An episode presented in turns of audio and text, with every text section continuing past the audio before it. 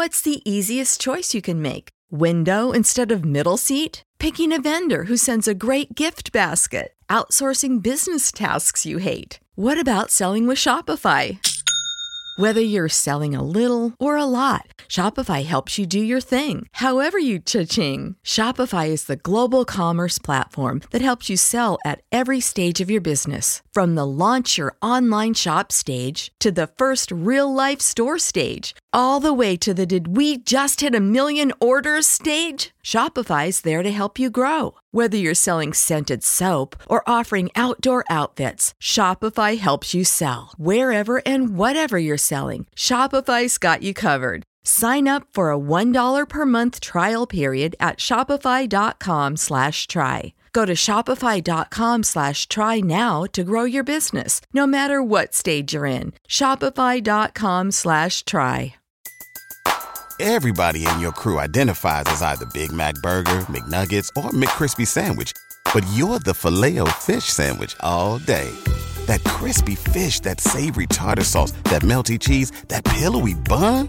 Yeah, you get it. Every time. And if you love the filet of fish, right now you can catch two of the classics you love for just $6. Limited time only. Price and participation may vary. Cannot be combined with any other offer. Single item at regular price. Ba da ba ba ba. Bedrosian throws to Sandberg, and the pitch is grounded to second base. Thompson has it, throws to first. It's over. 27 years of waiting have come to an end. The Giants have won the pennant. Brad, it is 2021. Happy New Year, my friend. How are you doing on this uh, Monday afternoon? I'm good, and happy New Year to you too, man. That was. uh I don't really remember what happened in 2020. It seems so long ago, but uh, I, it's over, and we are in 2021. Uh, not a lot feels different so far, but uh, you know, we'll we'll we'll get to some baseball at some point in the next couple of months, and some real baseball on the field, uh, and then I think at that point, you know, you get the the whole spring of 2021, and I think things are going to start to look up and feel a lot better by then. That's what I'm kind of hoping. Well, I will say that uh, New Year's was quite different. New Year's Eve was quite different than normal, and you know, just out of just out of like this year was too weird. I'm not even going to watch Ryan Seacrest on Dick Clark's uh, New Year's Rockin' Eve or whatever they call that show. Yeah, I think it's still called the same sh- thing. How can you do that show in a pandemic? Like, so I just was anti. I was like, nope, I'm not even. I'm not even turning it on. I'm not even watching the uh, the the clock go to uh, midnight. So I, I I completely avoided everything. I forgot what it. I think I was. uh Maybe I was like playing video games with my kids or something. I don't, I don't remember. Um, but don't yeah, remember so- that was only three days ago. I know. I know. These last these last few days have been have been uh, pretty tiring here. So because because I'm I've been off.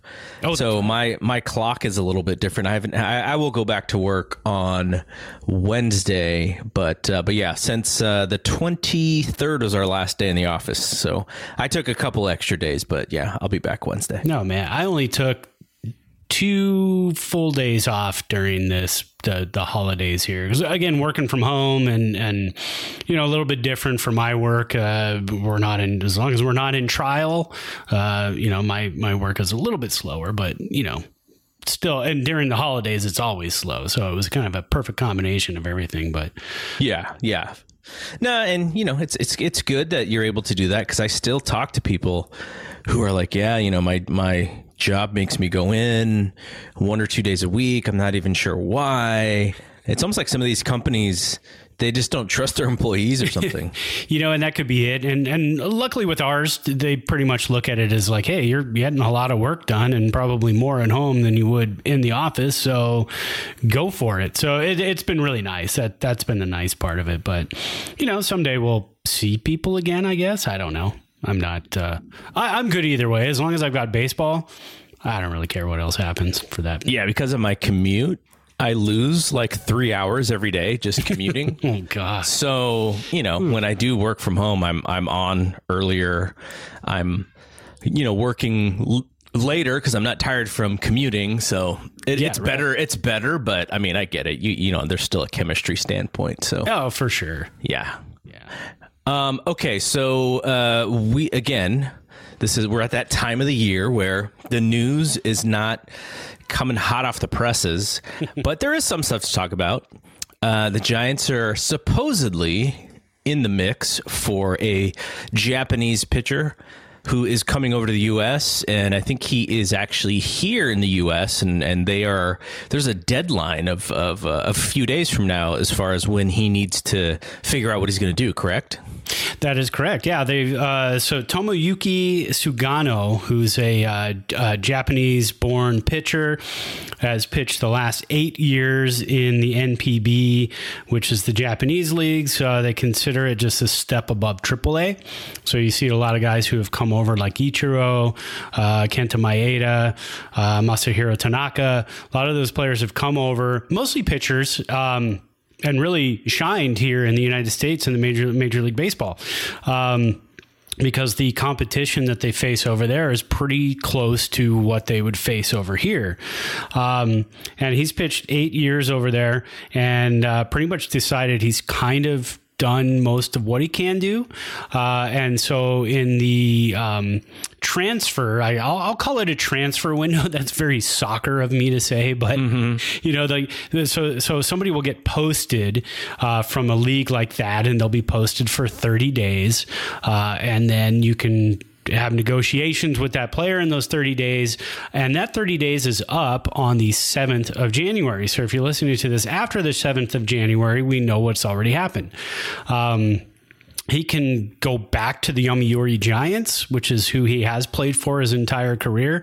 Uh, or uh, from what I've heard, it's been kicked around a four year deal to play here in the United States. Uh, the San Francisco Giants are one of those teams who are in on him, uh, along with the Toronto Blue Jays, Boston Red Sox, Texas Rangers. Uh, Mets just pulled out today as we're recording this, so they are not in it anymore.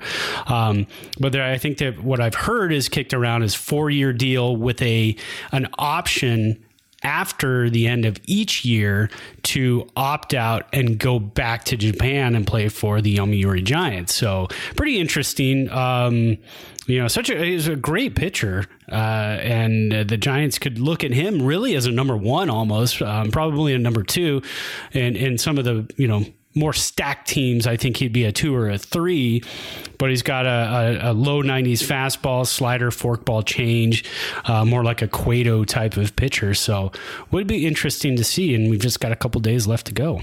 So I looked at his stats in the uh, Japanese league. He, I mean, he he did strike guys out, but it wasn't the the type of strikeouts that we see that teams are really paying for right now. He wasn't averaging like 10 strikeouts per 9 innings. He was, you know, he was he was in in some years he was one strikeout an inning and in others he was probably closer to like 7 per 9 or something. But uh, that that's one thing that I was kind of wondering about because you said he is a little bit like Cueto and you wouldn't necessarily call Cueto a power pitcher or a strikeout pitcher. He's more just a, a, really smart pitcher with with you know great control and could put the ball wherever he wanted. So is that more what he is? I believe so, and and they said that you know you look at uh, Cueto's control, and then you add a little bit for Sugano. Um, so he's he is a really good control pitcher. Uh, I had read an article too where there were some sometimes when he was in the uh, he did pitch in the World Baseball Classic uh, against the United States team. Jim Leyland was the manager of the United States team at the time. Completely impressed. He said his control of his slider is so ridiculously good that there were some 3-0 counts that he got into and he threw the slider to get a strike. I mean, that's, you don't see that very often. Uh, again, different league. Um, you know, one, one note is though that in the 2013 season, I don't know what other season, he did play with uh, a guy named John Bowker. So Bowker Mania. so in Bowker Mania. So he got a taste of that uh, over there. But uh, but yeah, so it, you know it's pretty interesting. They play. Let me do some quick math. Uh, about 100, 137 games uh, is the Japanese league a season. So about 30 games less than what we get. So you are going to see some numbers a little bit lower when you look at their numbers. But yeah, he, uh, I think his, um, uh, Sugano's uh, career high strikeouts in a season is 200. Um, which is still fantastic for the type of pitcher that he is. Um, and, you know, in the Japanese Baseball League uh, over there, they've got a, a, lot of really good contact hitters. Mm-hmm. Uh, not quite They're not power- swinging for the fences necessarily no, not like the all. guys They're, in the U.S. exactly. They're more like the Ichiro uh, prototype of player where they put the bat on the ball. I mean, that's what, you know, you put the bat on the ball, good things happen. And that's, that's, been a philosophy, you know, here in, in the United States in the, you know, 60s, 70s, 80s. And then all of a sudden, you know, chicks dig the long ball. So you beef up and you hit home runs and everything changed. But uh, regardless, when you look at his walks per nine, did you happen to look at those numbers? Those were pretty ridiculous over his career. Mm-hmm. Um, eight years in the NPB, and his walks per nine look like this 1.9, 2, 2.1, 1.3, 1.5, wow. 1.6, 2.1, and 1.6. And he keeps the ball in the yard. His highest home runs per nine was 1.3 he had a rough season in 2019. Um, and that was the year he set his record for walks per nine and home runs per nine, but bounced back last year. Last year, he went 14 and 2 with a 1.72 ERA. Um, so he really did bounce back big. But usually his home runs per nine are, are well under one, uh, more in the half uh, home run per nine range. So uh, his, his walks per nine w- w- was like. Jonathan Sanchez's walks yeah. per three. That's about right. you get the anti Jonathan Sanchez with this guy. so what is what is the scuttlebutt? Do, do you think the Giants are close, or are they just one of the three or four? Because I, I, remember when uh, Ohtani was, um, you know, he he was kind of the, he he was the bell of the ball and then there were like three teams who were kind of in the mix, but there was really only one team that he wanted to come to, which was the Angels. Yeah, and you know what? I would not be surprised if the Angels swooped in and did their thing. That's just kind of what they do. Plus, they have Ohtani. Ohtani can you know, kind of let him know, hey, this is what it's like to play in Anaheim in the Los Angeles area. Um, he did mention that he does want to play for a large market team but the Mets did pull out. That's the largest market you can get. Uh, Toronto Blue Jays are heavy on him. They are really pushing. Uh, Toronto Blue Jays. Where are Jays, they even going to play this year? Well, and that's the thing, and that's another thing that that was brought up. I watched a Peter Gammons um, uh, video piece the other day on on MLB Network, and he had mentioned too, where are they going to play? And you're still in a pandemic, and you still you know have to travel across the border and quarantine for ten days, and it's. Um, a lot more difficult in Canada right now.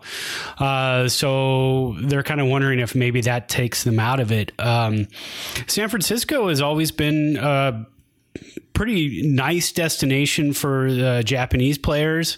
Uh, we talked we had, about uh, Masanori Murakami the other day. Exactly. The, the, other day, like uh, like probably I don't know two months ago or something. two months ago, yeah, was the first Japanese player in the in the major leagues played for the San Francisco Giants. Um, there's a large Japanese population in San Francisco. Uh, could kind of feel like a second home to him, possibly. Uh, but you know, and, and, the Giants are, are one of those teams too that's up and coming. They're looking at his salary and they're kicking around the numbers again. These are all guesses. Uh, we won't really know for a couple more days. Maybe even tomorrow we'll know. Uh, we we could know early, but uh, they're kicking around the salary of, of anywhere from eight to eleven million per year. Mm well, that's a bargain if you're looking at a guy like Bauer. Yeah. And then you go, well, we can maybe get Sugano over here. And then if a bidding war comes up, maybe it goes instead of four years, it goes to five years. But then you also have to deal with the opt out clause after every season. Is he homesick after one season? Mm-hmm. Does he now want to go home? And then that's it. Now you've got to go look for somebody else. Uh, but then again, you know, for the Giants pitching staff, Cueto's gone after this year. Gausman, we don't know. He's on a one year deal. Uh, and Hopefully, he'll be he'll have a few more years added onto that at some point. Yeah, exactly. And DeSclafani is is probably you know, he's a one year deal also. So you got to look at all these guys and say, well, you know, the Giants don't have a you know, really a starter and maybe Beede, but we have to see what he does after his Tommy John surgery. Um, and then you've also got to look at what does Logan Webb do? Does he bounce back from last season? Does he advance? Uh, Sean, um, I'm gonna screw it up. And- Gel. Oh, oh, oh, yeah. Oh, yes, yeah. The, the six foot ten guy. Exactly. So Sean Hagel, he, um, you know, he was in rookie ball two years ago, uh, and there was no season last year for him to play in. Uh, but you know, his his his target date was 2021, but I'm sure that's probably changed. But you never know. I mean, you can get halfway through the season, he could be dazzling in Double A or Triple A, and, and they bring him up and get him a couple of starts. But but again, really after this season, your starting pitching staff is is very thin, uh, unless they can get Gausman locked up. So you got to look at it that way too and say, well, here we can get kind of a bargain guy who's really good and has played eight years already in, in professional baseball. Uh, that doesn't come along every day. So that's why I think more than the Giants, Blue Jays, Rangers, Red Sox, there, there- there's going to be some other teams that are going to be popping in there. I imagine. Do you think we should get Tsuyoshi Shinjo on the phone? Give him a give him a few. Uh, uh, I don't know. What, what do you think? You think he, he enjoyed his time with the Giants? I was about to say, I don't know how much he really enjoyed his time with the Giants. Uh, did he like it in New York better? Uh, You know, playing for the Mets. I don't know. It's Yeah. it's hard to say. Uh, he never really caught on with the Giants. I liked the guy. He was I fun to too. watch. I Yeah. mean, he was he was a blast. But yeah, I don't. he was uh, entertaining for sure. yeah, yeah, exactly. Um, well, we also had Aoki. Yeah, So yeah. you know, it, it maybe had he he seemed like he had a little bit of a better time with the Giants than uh, than Shinjo. We also we also had a couple of Japanese Americans and Travis Ishikawa and Atlee Hammaker. right? Yeah, that's true. So yeah, I mean they can make a pitch, Yeah, but I, I, I you know what I would imagine the Giants are pitching the city. You know, not not so much the ball clubs, not so much you know, and of course the ball club and what it, what it is they're doing, and, you know how it is they're advancing, and how he's going to be a bigger part of the overall plan when they they're able to uh, shelve uh, a lot of the salary that they currently have on the on the books. Well, and the other thing too is, you know, if he's felt like he's done his time in, in Japan and, and done all he can, should I say, then and and he decides he wants to come over here for a challenge. I mean, the Giants are a pretty good team to latch onto because you want a challenge. You're going to face the Dodgers lineup, the Padres lineup. You're going to go into Colorado and have to pitch there. So it's not an easy division. It's not a cakewalk. Um, you know, the Yankees aren't looking at him. The Mets aren't looking at him anymore. So you're not you're not going to be playing in the biggest market. Are the Dodgers? I have not heard. I have not seen their name come up. Um, but again, you know, we're two days out, and he's here in the United States and met with his. Um, agent over the weekend, so things are happening. So uh, it could be in, in a day or two. Could be tonight. Who knows? And uh, you you had uh, you had actually reminded me of this, but this would make an all right-handed Giant staff. yeah, it would. it would. And I don't know if that's something. I mean, we'd have to go back and really look. When is when is the last time the Giants have done have have started the season with an all right-handed staff? Um, when was the last time any team started with an all right-handed staff, got far into the season, and were successful? I don't know. I mean, those, that's that's something interesting to look up. Uh, I am sure it can be done, uh, especially if you play in a division with heavy right-handed lineups. But but the Dodgers can can throw nine guys batting left-handed at they, you. they they could, and they got some switch hitters, and, and I mean, so there's so many things that can be done with that lineup. Uh, the Padres, they've got some some uh, you know bashing left-handers, so you know it, you're gonna have to you go into a three or four game set with a team, and you've got all right-handers going. But but again, uh, if we if this is anything like it was last year, our starters going to be going more than five? So then you're going to be into the bullpen after two rounds through the lineup, uh, and then facing bullpen guys, so lefty, right, and the Giants got some pretty good lefties in the bullpen. So, you know, it's it's it's it would be interesting. I would be. Uh, I would like to see that. I think it would be kind of fun to start. The, and, and the one thing that I, I don't know how he would see this because obviously he's he doesn't play in the U.S. yet, but the Giants, the the pitching scientists, they they have a reputation of. Uh, you know, really, really developing guys, and, and so uh, not, not to say that they would need to really touch him if he continues, you know, that. But if there was an issue or if he struggled early on or if there was some adaptability thing, having those guys with their reputation, I would assume would be really helpful. Well, and he doesn't seem to be against something like that either because after the 2019 season where he struggled a little bit, I say struggled a little bit, his ERA was like 3.6. I mean, you know, over here, if he had a 3.6 ERA, you know he's in line for some awards. Yeah, he's, he's, he's making twenty five million a year. Yeah, exactly.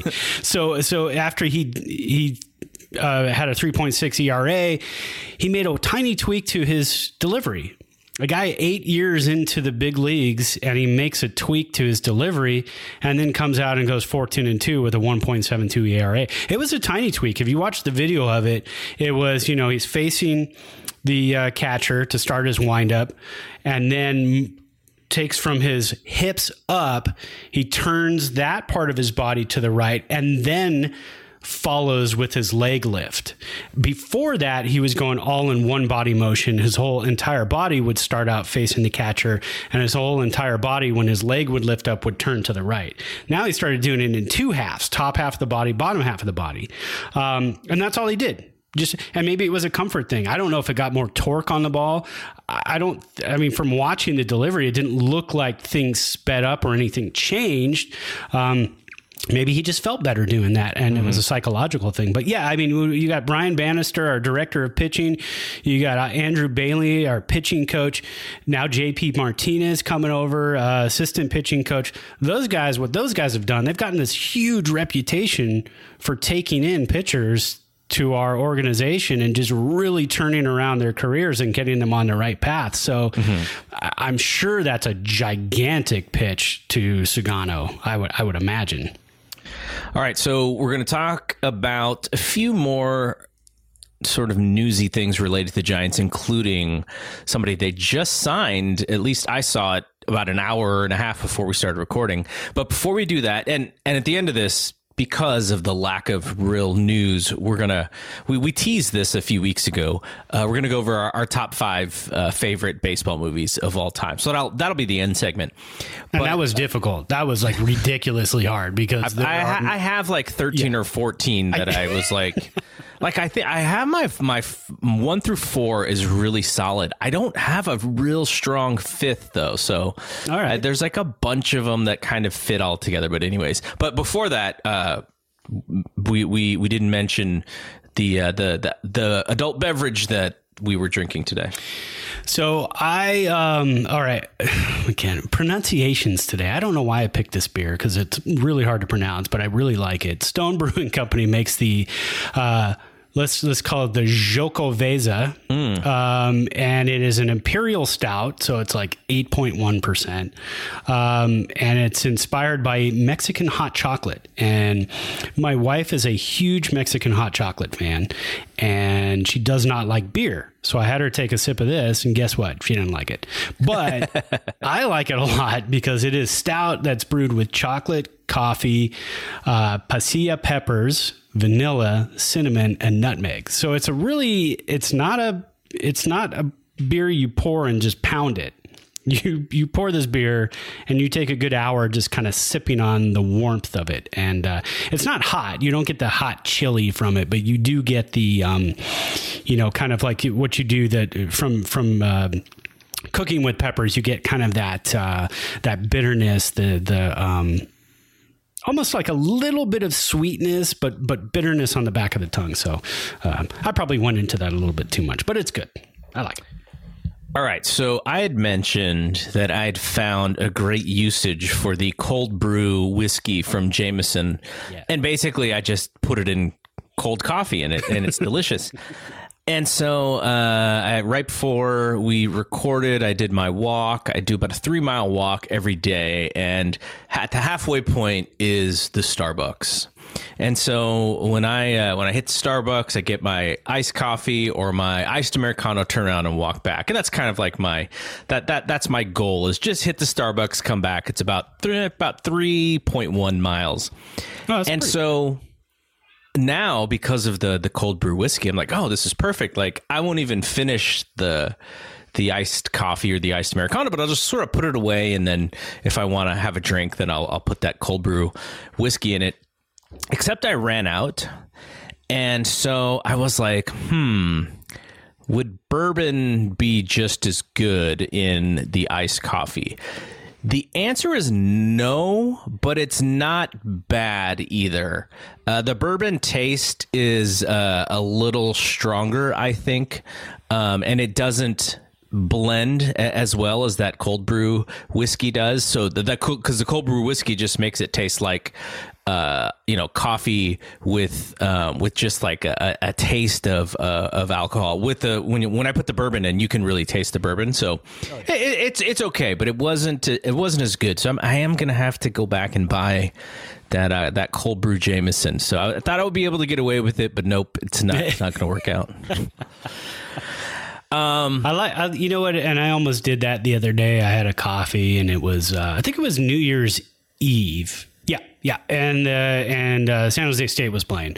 We don't need to talk about that game, but they were playing New Year's Eve, and I made a coffee and I almost dumped a little bourbon in it, but then I remembered I had a really. I was I had a really big beer that I was going to have for New Year's Eve, so I was like, "Well, let's kind of save it." But uh, I have had bourbon in just regular hot coffee. That's not the best thing, I'll tell you that.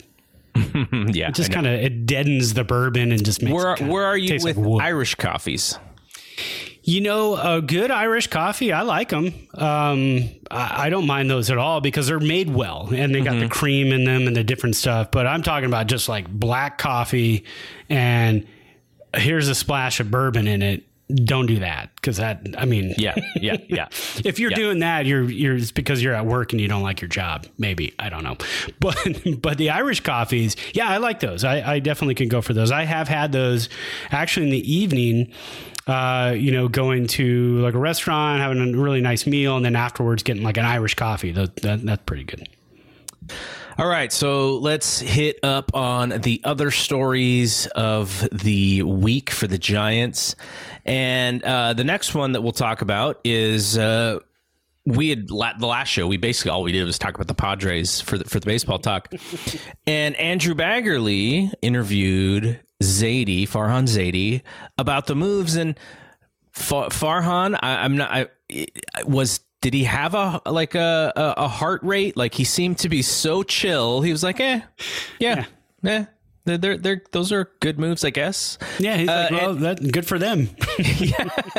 And so the thing that I took away from that, and I think I think this was part of Baggarly's piece, is they just the Giants just believe in their roster way more this year than they had in the last two seasons. And so, you know, the Padres kind of making that level up to compete with the Dodgers.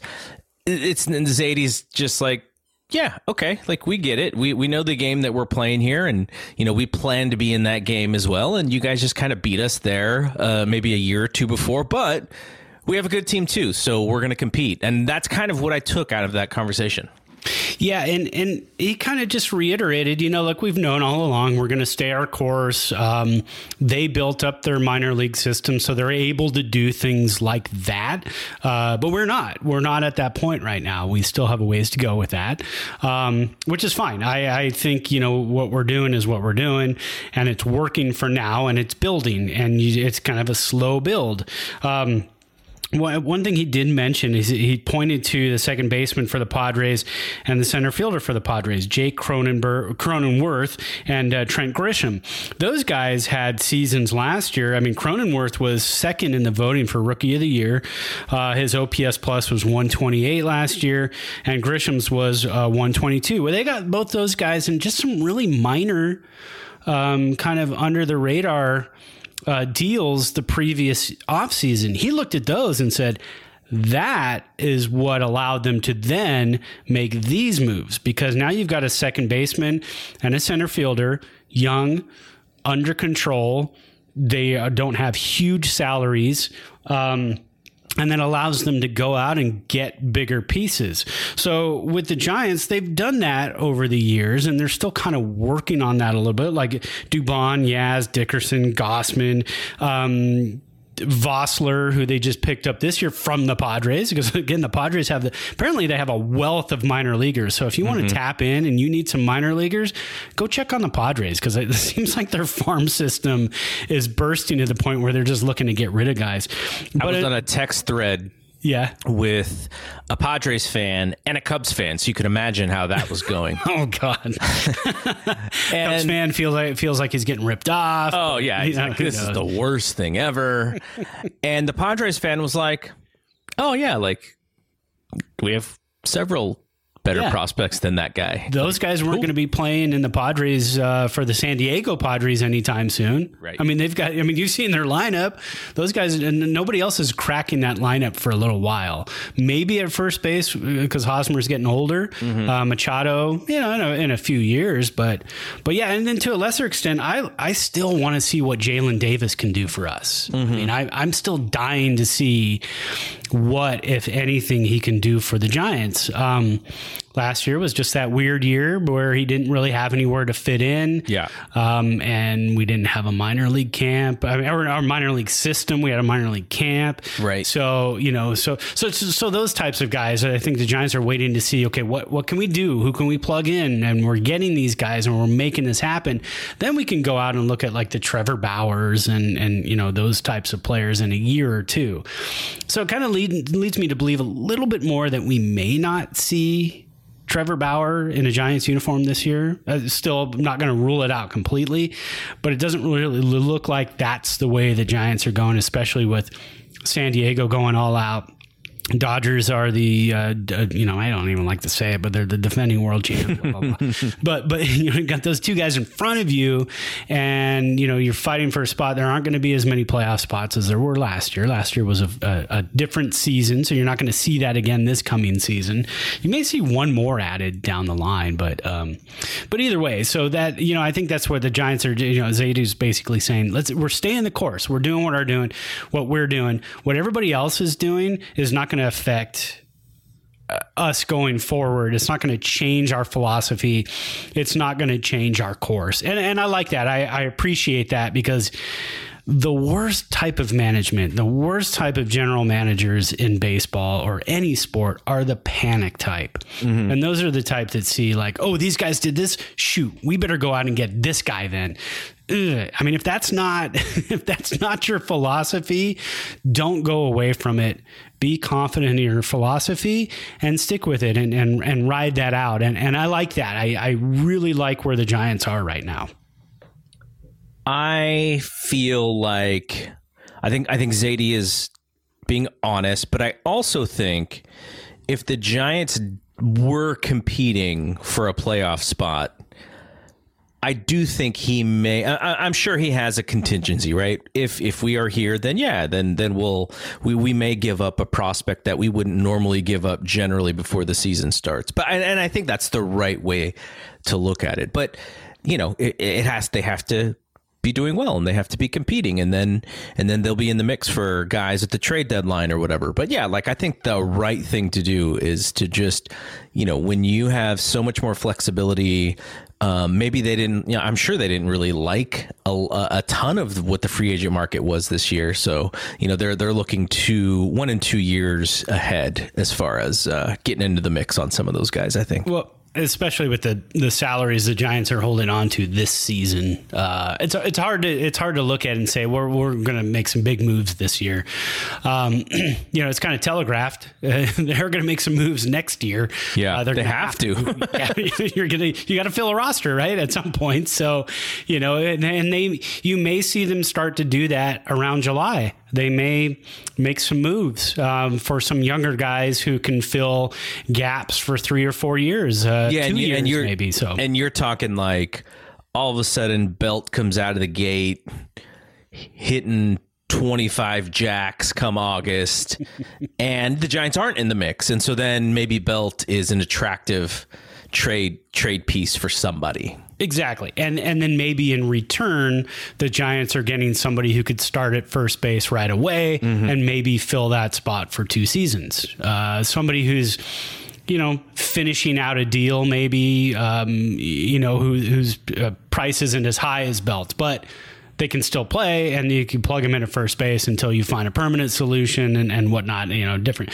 second base, uh, a couple holes around the infield that are going to be, I mean, Solano is not going to get any younger. He's, he's up there uh, already, even though he's playing great baseball, but he blossomed late. He's not going to be there forever. So they're going to have to start looking at, at second base. They're going to have to start kind of punching around different positions. And, and like I said, next year, they're going to have to go out and get a lot of people. So so you're saying that in a few years, Donnie may be missing the barrel. It, there's a good possibility. uh, yeah, there's a good possibility. I forgot how old he is. He's probably, I think he's 32, 33 right yeah, now. Something like that. I call that old. I'm almost 40. okay, so uh, right before we jumped on and got and and busted out our microphones, the uh, the Giants signed someone who is going to compete for the backup catcher spot. Uh, Curt Casali, who is a Bay, Bay Area native, he was signed to a one-year deal that will pay him 1.5 million. And according to Alex Pavlovich, he believes that it immediately makes him the front runner to back up Buster Posey. And uh, so, I mean that that is meaningful because of two things. One, we, we, we thought this already, but Joey Bart's going to start in, in the minors. And secondly, uh, Chadwick Tromp, who they brought back, uh, he is he, he's going to be competing for this spot. I'm, I'm assuming, but if he doesn't get this spot, I, I don't I don't know what his um as far as going back to the minors and all that, I don't, I don't, I don't know how, what that looks like for him. But uh, we had thought that, oh, you know, they, they're bringing back Tromp to to back up Buster, but this looks like they they they wanted someone to compete with Tromp and and maybe uh, Casali actually looks like he's a he's a pretty good big leaguer uh, in in this role and I, I based on what I what I see as far as his statistics and and what he did last year you know 366 on base slugged 500 in uh, in 31 appearances six jacks in 76 abs. Well, you remember you remember when you were younger and and you'd find a player that you really liked, uh, and you'd hoard that baseball card. Mm-hmm. You know, you go out and just like go to the baseball card store. I'm going to get. He's a rookie. Maybe he's going to be great. I'm going to get like you know 40 of his cards because yeah. only 25 cents right now. The Giants hoard catchers. that that's what they do. They go out and I don't blame them because I mean there's a market for that. So they're playing the stock market kind of. So I I, I always like when the Giants pick up a catcher because I go, hey, you can never have enough because you get into camp and you you you need catchers in camp anyways. You got you got uh, split squad games. You got so many minor uh, uh, so many uh, spring training games that you've got to have like four or five catchers, anyways. Uh, and Bart's going to be in minor league or in uh, spring training, and and so, um, but but then when you get to the end of it, you get to the end of spring training, there's always that. Okay, we got this catcher. This is our starter, Buster Posey. This is our backup. So let's say it's Tromp or it's Casali. Well, either one, the other guy might go down to the minors, but it's also a nice little trade piece. So mm-hmm. if all of a sudden you need a left-handed pitcher in the bullpen with some experience, well, great. Here's a catcher with some experience because uh, Casali has played since 2014, came up with the Rays, 2014, 15, 16, 17 with the Rays, three years with the um, with the Reds. He's got 328 games under his belt. So that that's nice to have that. So when, when you get to the end of spring training, say he rakes in, in spring training, but Tromp is playing out of his mind, and the Giants go, well, it's a major league deal. We can't send Casali back down, so let's trade him, mm-hmm. and that's what they do. So I think they did that a couple years ago too. It's it's just always one of those nice things to kind of have in your back pocket. Uh, you just you really can never have enough catchers, so it'll be a nice healthy backup catcher competition. Uh, maybe push uh, Tromp just a little bit too. Yeah, yeah, and so you know the, the Giants have uh, Bart, they have Bailey, so they have people coming up. We know that Buster's not going to play every game behind the dish. He'll probably play 60% of the games behind the dish or maybe even less than that. And he'll they'll move him around. He'll play some first and, and stuff. So flexibility will be uh, will be really good for them there. All right, so let's actually get to uh, the end part of this conversation, which is we are going to talk about our favorite baseball movies. You know, what I was thinking about is like next year and the year after, if we're still doing this podcast and there's like slow weeks and we've already done our favorite baseball movies, like, like, we're gonna have to come up with some uh, two, two and three years from now. We're gonna have to come up with some crazy topics to to keep this thing uh, from being like just a 25 minute podcast. Well, and you know what? The fun thing we talked about, and and we, and we kicked around this idea, and we thought about doing it too. We're gonna find some good classic Giants games. Yeah. Um, if you if you search around to YouTube, you can find classic Giants games from the 80s, 90s, 2000s. We might even have like a you know kind of like a virtual watch party. Like you know we'll watch the game and then we'll we'll throw it up on our Facebook page, our Twitter page. We'll link to it.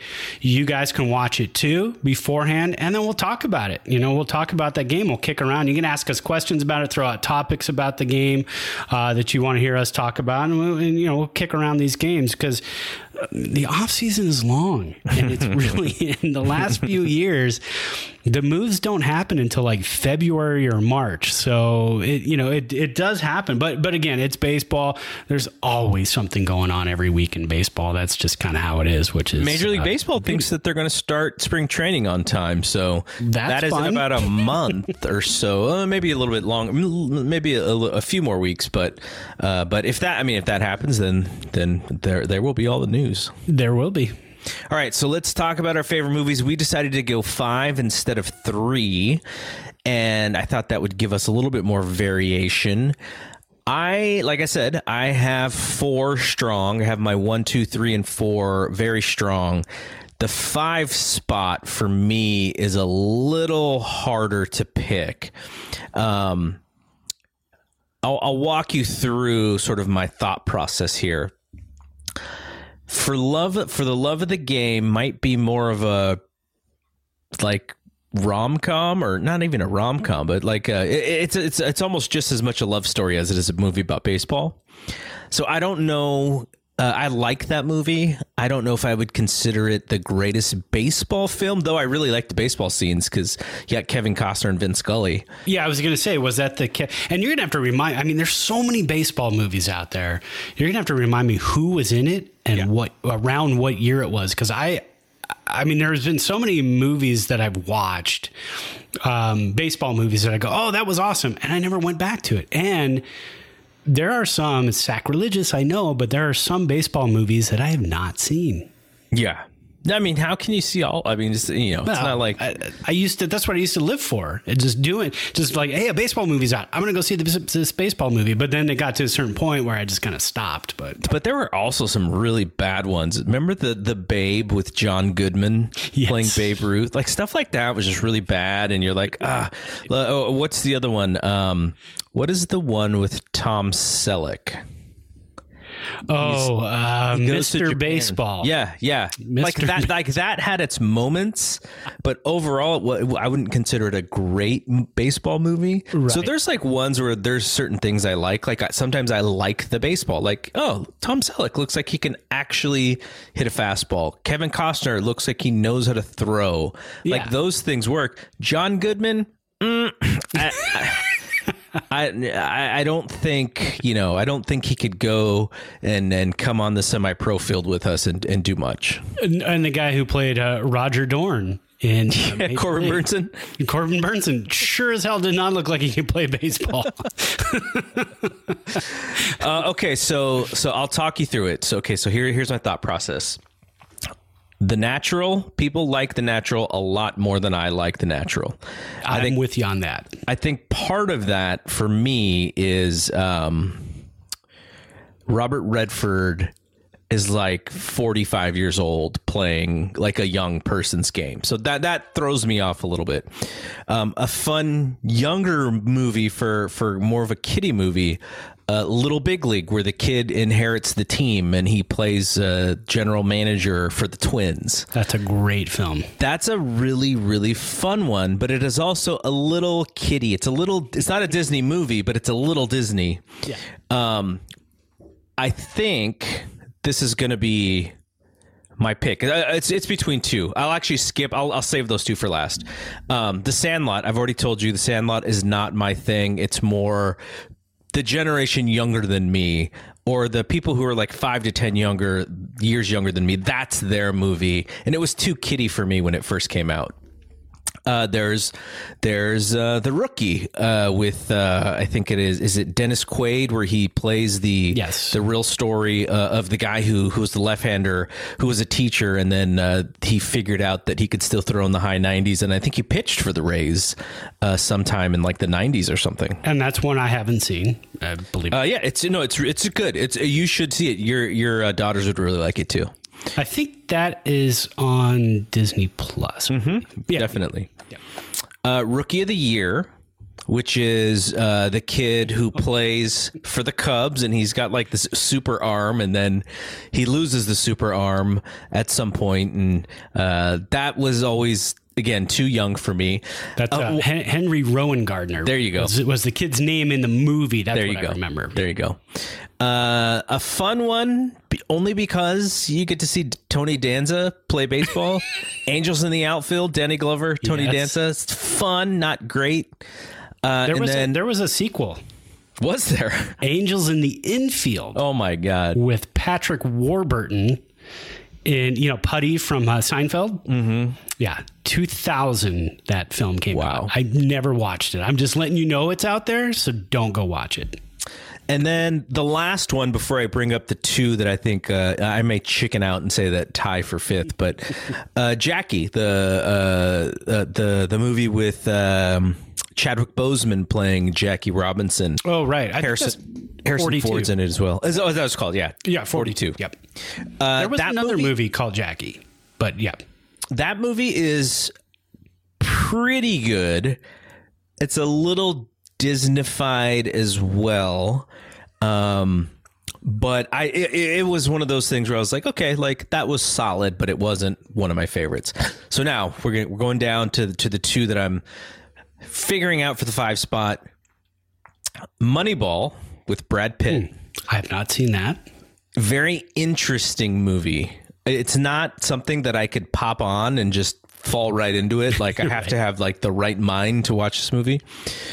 And then the Bad News Bears, which you kind of can pop in at any point and watch the Bad News Bears. I will probably lean Bad News Bears here just because I think that movie is sort of timeless. And, um, you know, if you go back and watch it, it's the 70s, uh, which is quite different than uh, than where we li- what we live in today. And Yeah. um, who's uh, the woman, the, the the young woman who plays the pitcher who uh, Jodie eventually Davis. Uh, no, the one who marries uh, John John McEnroe. Oh, oh, What is her name? But but she's in it. Um, uh, Foster? No. no, no, I don't know. uh, let's see. What is her name? Gosh, Tatum O'Neal. Oh, that's right. Okay, Yeah. Tatum O'Neal.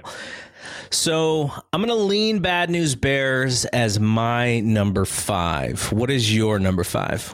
Well, I'm going to use the same. I'm going to kind of go through a couple ones I didn't go with. I'm same with you on Natural. Uh, the Natural. I was 11 when that movie came out. It was a little too serious for me. Uh, I probably watch it now, and I'm sure I would love it. I haven't watched it in years. Um, Tiger Town. We touched on this earlier. You That's the on- one I should have added to my list because I probably watched Tiger Town a hundred times when I was a kid. That one came out in 1983, so I was 10. Roy Scheider of Jaws fame. Uh, he played a, a, an aging Tigers player. Um, uh, this boy and his dad, it's a Disney movie. Uh, this boy and his dad used to go to the games at uh, Old Tiger Stadium, and his dad passes away. And then the kid goes and uh, kind of uses telepathy to help, you know, this His- older Roy his- Scheider. He, he he he he prays Yeah, basically. he pretty, much he has telepathy. So you can call it what you want, but he he closes his eyes and, and just squeezes really hard, and Roy Scheider hits home runs, Yep. and all of a sudden starts having his uh, comeback season for the ages. So, Yep. uh, a fun movie, a really fun movie, 1983. Uh, Bad News Bears I had on there again. That came out when I was three, so by the time I got to watch it, it was still like, okay, you know, I'm playing little league, and uh, our coaches are drinking beer, and so, and so is uh, you know uh, the coach uh, Buttermaker for the uh, Bad News Bears. He's drinking beer too, so I kind of connected. I kind of got that. Didn't hit my top five, and then and then you know you knew I was going to go way back, right? Like Yes. way back. All right, 1949. Take Me Out to the Ball Game musical with Frank Sinatra and Gene Kelly. I had to throw that one in there because it's a fun movie. Some good songs in it. There's dancing. It's a baseball movie, but there's singing and dancing. So you know, take it for what it's worth. It's it's a fun movie. Uh, so my number five, you hit on it. Little Big League. Mm-hmm. I could watch that movie once a year no problem.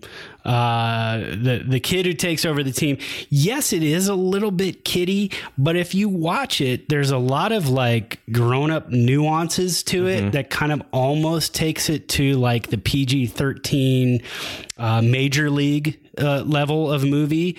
Um, he takes over the team. Uh, Dennis Farina plays an awesome pissed off manager at the beginning, and then he fires him and becomes a manager of the team. And what was he like 13, 14 years old?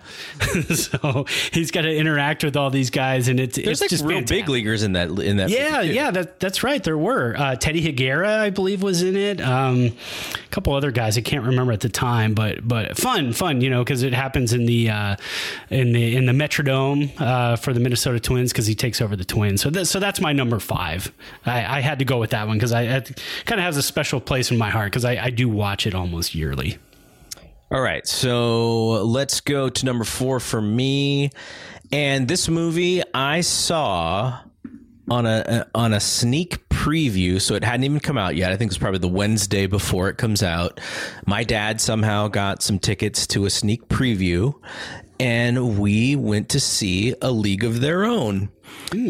And A League of Their Own, on the surface, because of the time, you're like, what? Women playing baseball? What's going on here? Like, I don't remember. I, so I didn't know this story of um uh, of the time when you know a lot of the baseball players were at war and and and there's some women's leagues popping up and uh, Geena Davis is. Uh, it really made me sad when I realized that you know she was just a good actress and probably not a, a good baseball player.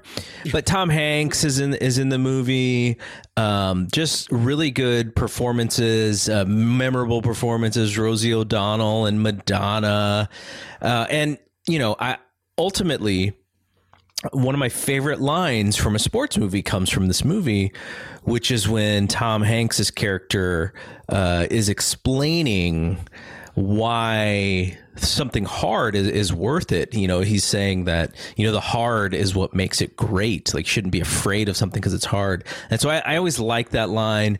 But you know, real, really fun movie, good like little historical piece, and very charming. Um, who plays the announcer? Uh, what is the guy's name that plays the announcer in this movie? Um, Saturday Night Live guy, Oh, uh, Jon Lovitz. Jon Lovitz. Yeah, yeah. I mean, he's pretty much he's like the narrator essentially. so yeah, I, I really like this movie.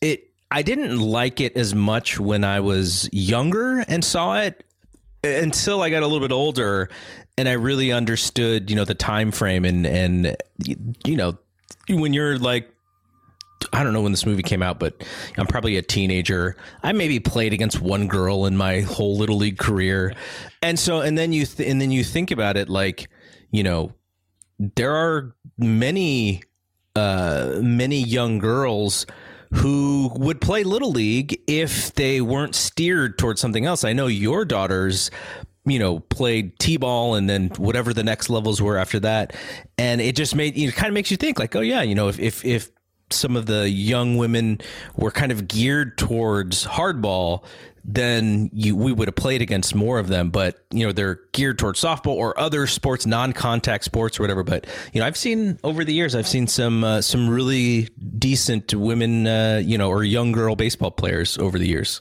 Well, and the fun thing is, and, and by the way, I have that at number four also. Um, just such a great all around movie. I was 19 when it came out, went to the theater, saw it, just fell in love with it. The whole concept of the movie to basically be a documentary almost for this women's league from, from the 40s. Uh, it, it, was just fantastically made. Such a good movie. Um, you know, I, I hate to say that Tom Hanks stole it because there are so many great actors and actresses in it, uh, and and the movie was was basically about this women's league. So he didn't really steal the movie for me um, because I loved the baseball action. Um, the you know the gamesmanship with the women on the field. I thought it was just it was just put together really well. But um, speaking of that, you know, so so you were talking about my daughters, so they started in little league here in Reno, and uh, I it was I, I, I coached 15 years of little league. My nephew back in the Bay Area, all all over the place, and so I started coaching my daughters. And then what I realized was that the boys were a little um, at, at that age. You're talking about you know eight, six, seven, eight years old, the boys wanted more than anything to take off everybody's hats and throw them in the garbage can and, you know, make the fart noises and do all the other stuff that they wanted to do. And the girls were like, what do we do next? you know, can we take ground balls now? Can we do this? Can we do that? But that's just how girls are at that age. They're more like, let's just play. We're here to play. So I ended up um, when my oldest turned, I believe it was eight or nine. I started an all girls baseball team mm-hmm. at our, our our little league at Washoe Little League. How, was pink. it hard? Was it hard politically to get that started? No, not at all. Actually, somebody had done it before us, um, and then it was defunct for about two years, and then I brought it back. They were the Pink Angels, and I said, "Well, I'm bringing them back, but we're the Pink Giants." Mm-hmm. I said, "You you understand? We have to be the Giants. There's mm-hmm. no other way." And they go, "Well, the Pink Angels kind of plays off the whole." I said, "No, we're Giants fans. We're the Pink Giants. That's what we're going with." So this, so the league actually did it for us, and it was fantastic. We got all the girls at that level level, and there were a lot. There are a lot of girls that play Little League nowadays, which is great. And so I'm still waiting to see some in high school. And, you know, I, I understand softball is different, blah, blah, blah. I coached in softball. It's not the same game. It's frustrating. Um, it's just not it's too slow. It's not baseball. Uh, so so i'm waiting to see more girls get into high school baseball. And i would absolutely love to see that because uh, they have the ability. It's there. It's just got to give them a chance. But but so i took this pink giants team and we did that for a couple of years. And and and after games we would beat the boy teams so bad that after games the boy teams would be crying. And it, so it was like lessons learned you know if you if you go up against a tough team you have to learn how to stand your ground and you play and then give them props, you know, because these girl teams, I'm telling you, every girl that I ever coached, eh, except for my own daughters, because you know your own kids don't listen to you. All the other girls on the team would listen to me and and would really try their hardest, and they wanted to put everything into it, and they wanted to be good. That's all they wanted to do is they wanted to do something and be good at it, and they had fun, you know. So so that was the fun thing. But anyways, that that kind of plays off of a league of our own. I always had a good time doing that, and I miss it and uh, you know failed to mention this but penny marshall directs the movie. So right. you know just somebody who you know when we're growing up like she's in our lives uh, in laverne and shirley and right. um, just comes from a, a, a very uh, talented family. And then she's behind uh, behind the director's lens with this one. So all right. So now let's get to number three for me which is um, the, the, so these next three films depending on, on the time of day, I, I may have one of them exactly. at one and one of them at three. But uh, as I was thinking about this, uh, I have Bull Durham at three. I imagine this is on your list too. That's my number three. so, and like you said too, I, am I'm, I'm sure it's this, the next three of yours are the same three as mm-hmm. mine that could go in any one, two, or three position. Mm-hmm. So Bull Durham, uh, the story of uh, the Durham Bulls, Kevin Costner, uh, minor league, uh, you know, the minor league baseball story. And the thing that I really liked about this movie is it seemed now I don't know. We, we we've read books on the minor leagues and on baseball clubhouses. It just seemed real. Like it seemed there were there was enough goofy stuff with Tim Robbins and Susan Sarandon, and he's wearing her her uh, garter or whatever underneath his baseball, and he's you know looking to the heavens like Fernando Valenzuela. It's just there's just quirky enough stuff to where you're like, oh, I bet you they got that from like a real story, a real uh, a real minor league story. And Ron Shelton, the director. I want to say he played minor league baseball as well, so he has the experience of uh, uh, of some of these things that that are in the movie. But I didn't watch this one until a little bit later, so I believe it's 1988. So I'd have been 12. I probably didn't watch it like I, I don't you know my I wouldn't have gone to see the movies, uh, see this at the movies, but I would probably say like you know 1990 around that times when I would have saw it for the first time on cable, and just like really funny. It's a little bit more adult than uh, you know than the other movies. Though uh, one of my Major League, which is going to be on your list, is, is very adult as well. Um, but yeah, just uh, the, there's a love story there. There's like a love triangle story. The baseball seems legitimate. You have the line about you know sometimes you win, sometimes you lose, sometimes it rains. Just really really good stuff and. I, I was not not to say that we needed a sequel. But I would have always I would have loved to see what the follow up story could be. Does you know does Nuke LaLoosh become like a 20 game winner in the big leagues and all of a sudden you know uh, crash davis and annie savoy they're you know they live happily ever after like or does you know costner's like oh, i got to give it one last try and you know whatever that story was uh, I was always interested in where they would have possibly taken it. Not that not that they had to make it, but I always kind of wondered about their lives. What happened after this movie? I always thought a, a good sequel, and again, yeah, I, I, do have that in number three as well. But I always thought a good sequel for that was Crash Davis. You know, years later, toiling in the minors as a manager, mm-hmm. having to deal with the call ups and the send downs and the um, politics of being a triple A manager or double A manager where it's not about winning, it's about developing these guys. And uh, he just wants to get to the majors. He wants to be a major league manager so mm-hmm. he could just do one thing, and that's just win and win. Boch. Win. Boch, exactly. So, so I always thought that would be kind even though even though Boch was a big leaguer, but yeah, exactly. He, Boch did manage in the minors. He was a big leaguer, but he wasn't, you know, an all-star big leaguer, yeah. should we say? Yeah, yeah, um, yeah. No, really, really good movie. Okay, number two for me. Um, so the, my last two films are Major League and Field of Dreams. Yeah. Um, I'm an I, I will have Major League at number two. It is a classic. We mentioned it when we were talking about the Indians. You you you thought you know the nickname of the of the Cleveland Indians should have to do with this movie, and so you know that's how much of an impact it made for you. Is like yeah, let's we're going to name the Cleveland baseball team over a fictitious movie that was about this Cleveland baseball team. But this movie's hilarious. I think more so than anything. Um, it just made baseball seem really, really cool. And not ba- baseball was always sort of seen as like, oh, America's pastime, but it wasn't a sport that necessarily um, re- really was responsive to young people.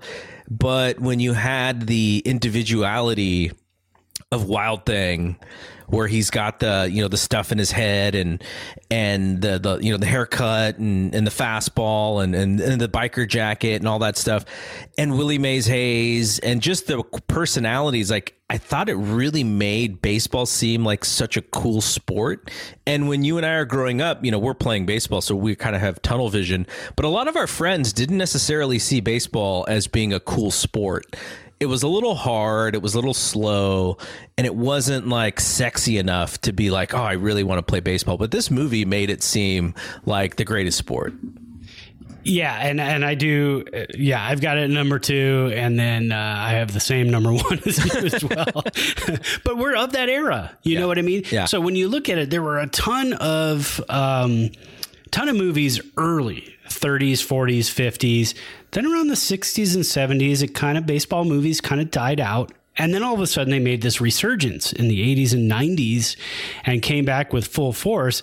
When you if you just Google list of baseball movies and then go to Wikipedia to see the list of them, there are a lot of movies about baseball because it's the national pastime. Mm-hmm. It is slow. There are a lot of conversations that happen on the field, in the dugout, in the stands. Uh, Brockmire, I don't know if you've ever seen the show Brockmire. Oh yeah, That's an awesome example. Of, I have to watch the last season. I didn't realize there was a last season when I watched it the first time. I'm I'm rewatching the whole thing again just because I love it so much. Uh, Hank Azaria is is just awesome in anything he does. It's extremely vulgar, extremely dirty. Uh, so just be forewarned before you dive into Brockmire. But it is it is really good. Joe Buck makes some appearances. Oh yeah, Uh, it's, it's it's a lot of fun, and that's what baseball is. Baseball is fun. It's bizarre. The again the can't even imagine some of the uh, conversations in the dugout. So when I saw Major League, I thought. oh, Wow, I really connect with this because I was a sophomore in high school, uh, just finishing up my sophomore year playing ball. Um, and this was a lot of kind of what went on again at the high school level uh, conversations and slowness and that camaraderie of teammates. And then we would finish a game when we'd all go out together. Um, it was just really a tight knit group. If you've ever been on a baseball team it's always a very tight knit group. You got the couple guys who just you don't get along with or whatever but they always seem to kind of hang out with you too. Everybody just hung out. So I think when Major League came out, uh, I went to the theater to see it, and I saw it a couple times because I was just, man, this just blows me away. I I really connected with it and felt like every character, every type of character, and it was just a lot of fun. Major League Two also wasn't horrible. It was Yeah. fun, but then back the, to the, prob- the problem is is no Wesley Snipes. exactly. Omar they changed the Epps character. is, is- yeah because they couldn't get Wesley. He he became a little big time. You know, oh, big time. did did a movie called White Man Can't Jump, uh, or, uh, and and so, um, so okay, so here here's what also relates to this movie for me. Uh, 1988, a book called Baseball Confidential comes out, and this book is about the little secrets, the game behind the game the uh the, the you know kind of like this the psychology the little um reasons why these guys are, are upset at each other stealing strikes you know it, it ain't cheating if you don't get caught. So this book comes out and I loved this book. I mean, I, I remembered the title of it, and this book is like, you know, 30 some odd years old. Um, but it's right around that same time. So Major League comes out, and it's almost like, oh, like there's even a little bit more of, you know, what happens. Bull Durham the same way, right? They're telling you, you know, you, you only know what you know. Here's a little bit of insight into what really goes on. So I love stuff like that, and so this fit right at the same time frame for me. Uh, of my kind of just my curiosity about the game. I, I just want every. I just wanted to know so much about pro sports back then, but baseball was always the the mysterious one, you know. Yeah. Yeah, that that and and it's because there's not that connection so much from the the the stands to the field. Uh, I mean, because what's going on in the stands is completely 100% different than what's going on in the dugout, and that that's what's always kind of made me smile when I remember my years of playing baseball and you know the like you and I we played men's league and semi pro and all this stuff. And and there was always that disconnection. Like you were in the dugout and you were in a completely different world. You, you had no idea what was going on anywhere else. You were in the dugout hanging out watching the game just you know bull crapping about what was going on out there and what was going on after the game or before the game and you know it, it was just it, a completely different world so that that was the uh, always the fun thing about baseball. There's some really good baseball books too. We should do uh, Yeah, baseball totally. books one of these days. Totally.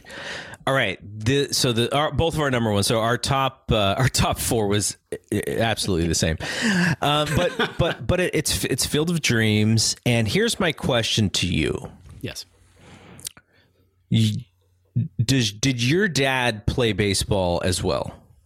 He did. Uh, he played at the now defunct uh, Sunnyvale High School. Um, so he was a Sunnyvale Jet. He played two years, but in that time, that was hmm, early 60s. So when he, after his sophomore year, he had to get a job um, and went to work with his uh, with his dad. No, I'm, I'm sorry, that was the 50s actually. So went to work with his dad.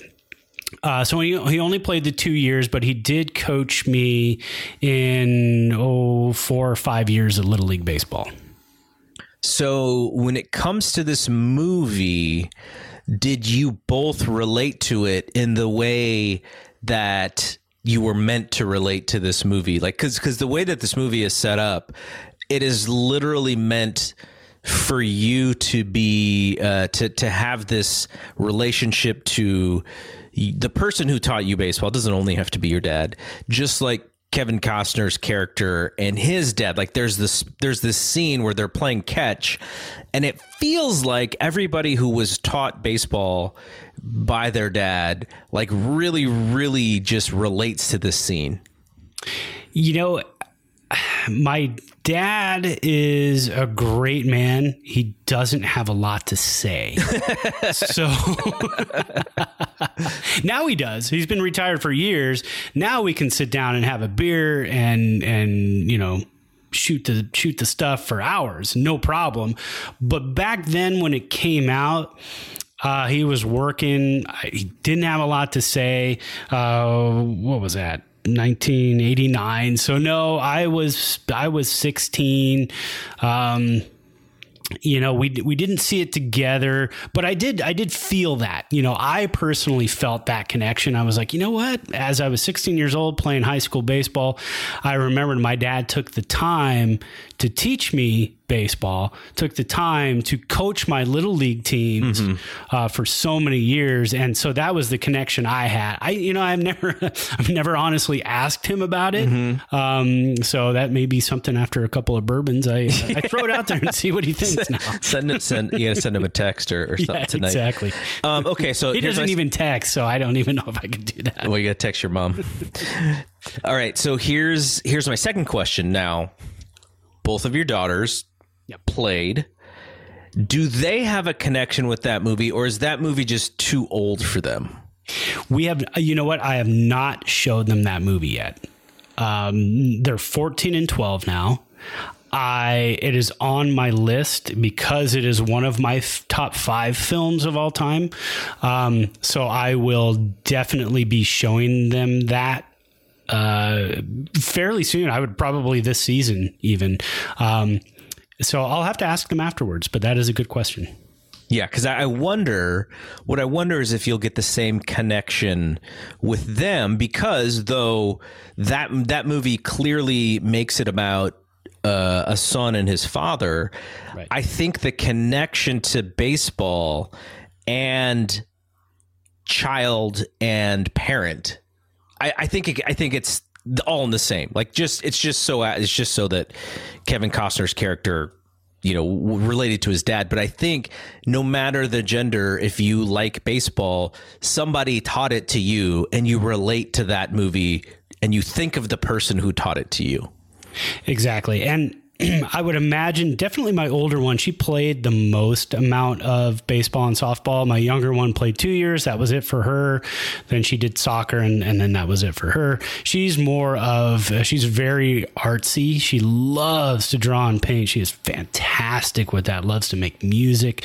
Um, so I think the older one will probably feel that connection because she hasn't played her last year of softball was about three years ago but to this day, she still asks me on the weekends every now and then, "Hey, let's bring a bucket out there and uh, let's go hit and let's go play catch and do stuff." So that's still pretty much a, a huge connection for for me and the older one.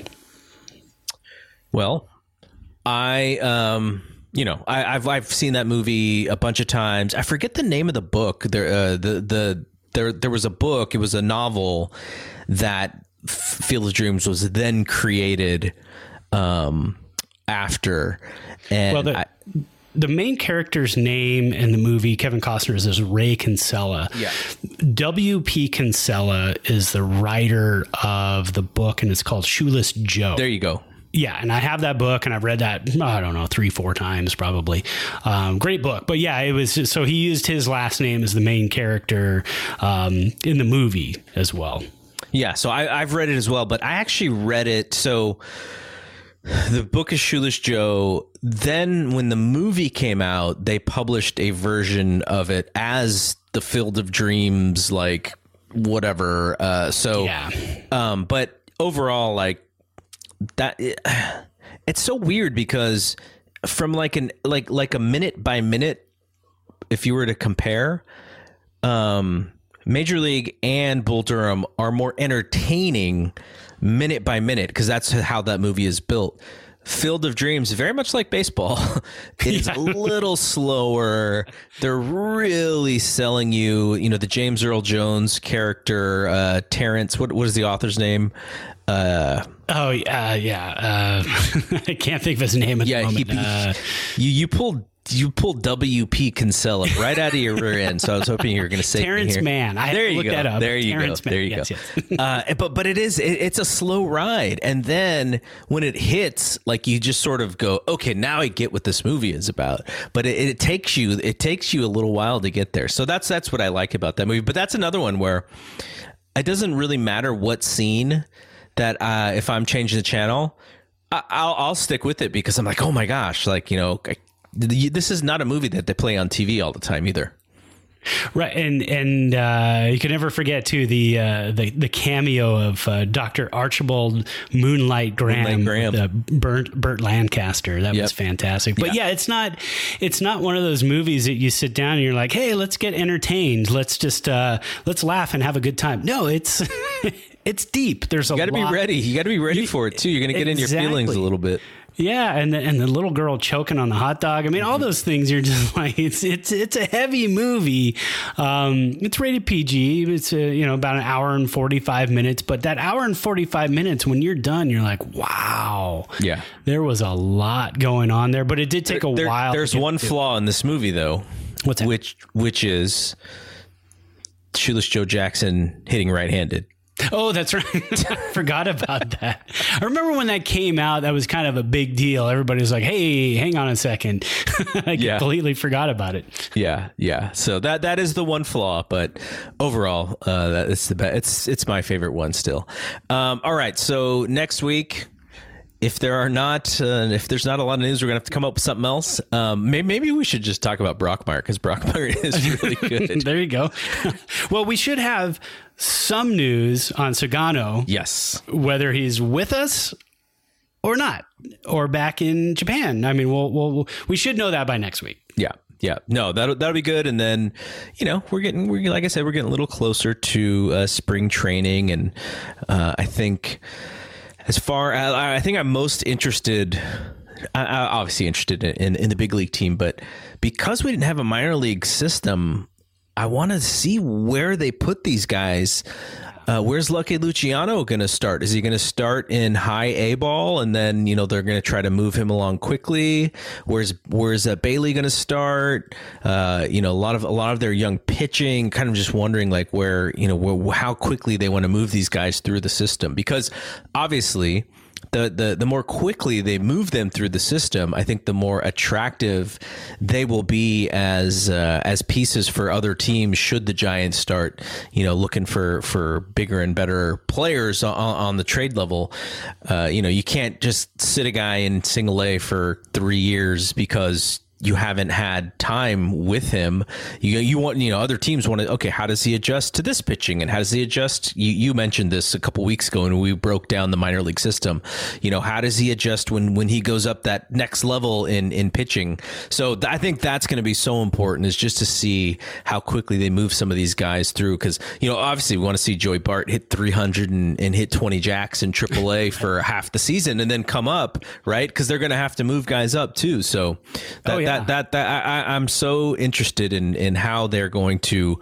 Uh, in spring training, who who kind of comes up, and then all, and then when the season starts, I'm so interested in you know who's who's in Double A, who's in Triple A. So Well, and and I'm uh, you know like seven miles away from our AAA stadium. Are they going to have AAA baseball? You know, the Reno Aces, which is the Diamondbacks AAA club. Are they going to have games? Can they have games? I mean, are you just going to do games without crowds? Okay, you know, if that happens, that happens. Cool. At least get these guys some reps, man. Um, you know, but but again, it all totally depends on how this all shakes out. So. yeah, all right. So we'll be back next week, and uh, for Brad, I'm Double G. We'll see when we see you. Peace out. Peace. Everybody in your crew identifies as either Big Mac Burger, McNuggets, or McCrispy Sandwich. But you're the filet fish Sandwich all day. That crispy fish, that savory tartar sauce, that melty cheese, that pillowy bun. Yeah, you get it. Every time. And if you love the filet of fish, right now you can catch two of the classics you love for just $6. Limited time only. Price and participation may vary. Cannot be combined with any other offer. Single item at regular price. Ba-da-ba-ba-ba.